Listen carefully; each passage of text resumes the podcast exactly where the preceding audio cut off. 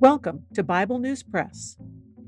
Our goal is to discuss biblical faith beyond cliches and buzzwords, whether such words are religious or political. Sometimes we sit around the table and fellowship.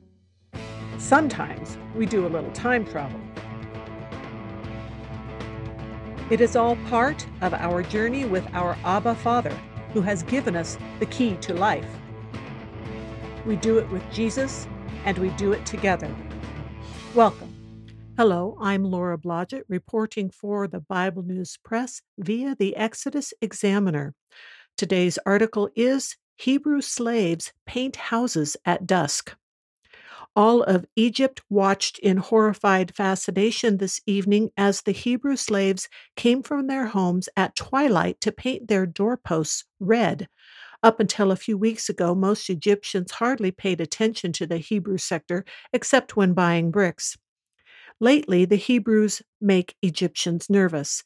The Hebrew slaves seem to have had a knack for avoiding the major disease and pestilence problems, while the rest of Egypt is devastated.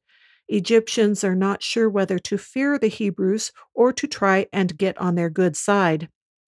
When Egyptians ventured to point out housing codes that prohibit anything but earth tones on buildings, the Hebrews seemed unconcerned. They did not stop painting, but did ask Egyptians for donations in the form of gold and silver. Hoping to buy some protection from further trouble, Egyptians have been bringing large loads of items made from these precious metals. They return home torn between agitation and comfort at Hebrew claims that by morning you won't even know we were here. It is being reported that a flurry of activity has also been going on inside the Hebrew households for three days now. It began with each family taking a lamb into the house to live with them.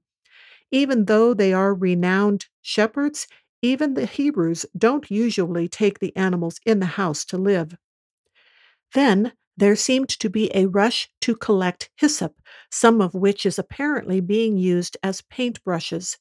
Most odd is that all the children seem to be up and dressed for travel well after dark.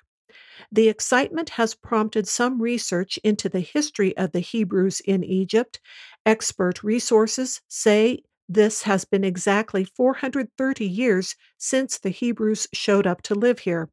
They claim proof that a Hebrew worked directly for the Pharaoh in a position of high authority when the Hebrews first arrived.